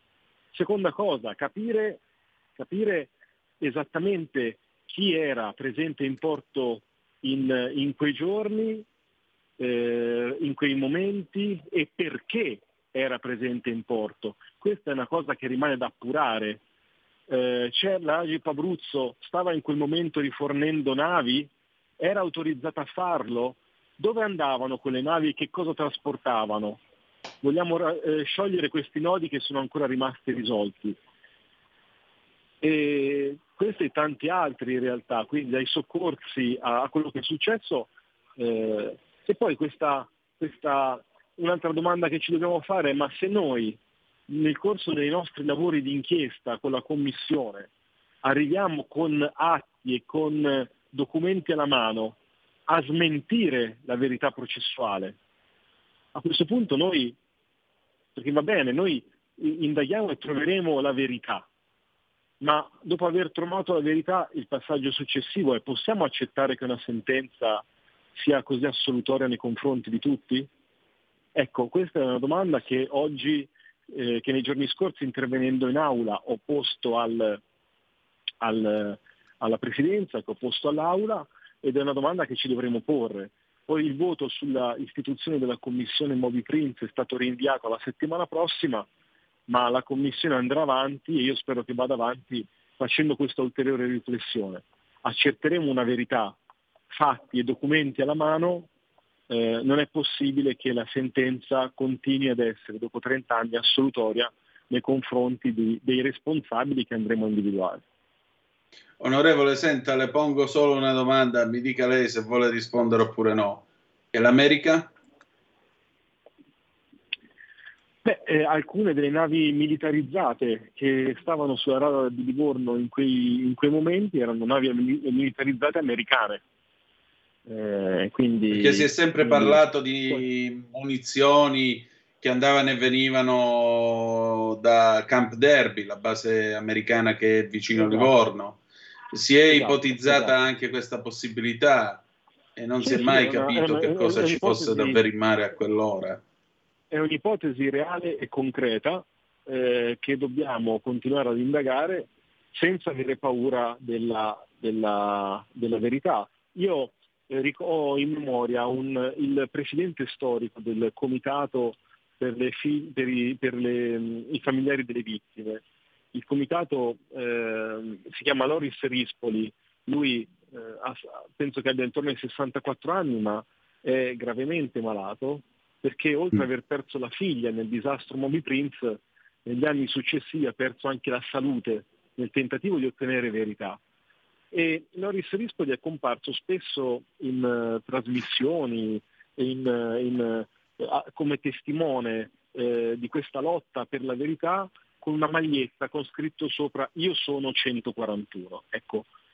Eh, e lo faceva perché lui si riteneva la 141esima vittima di questa strage. E la 141esima vittima erano sicuramente tutti i familiari delle vittime. E 141 nella, questa, nell'aula del parlamentare saremo noi della Lega continuando questa lotta per la verità e 141 saranno tutti i parlamentari che decideranno di sostenere eh, l'istituzione di questa commissione d'inchiesta eh, insieme a tutti gli italiani, a tutte le italiane che non hanno paura della verità e che non sono disposte a barattare la verità in cambio di nulla. Allora noi saremo il 142esimo uomo in campo, il popolo italiano. Onorevole, grazie. Grazie, viva la libertà. No, eh, viva soprattutto il coraggio di provare a fare luce su questo dramma. E avremo modo di tornare su questo tema, specialmente quando partiranno i lavori. Grazie ancora. Grazie, grazie a voi, buona serata. Buona serata. Sigla.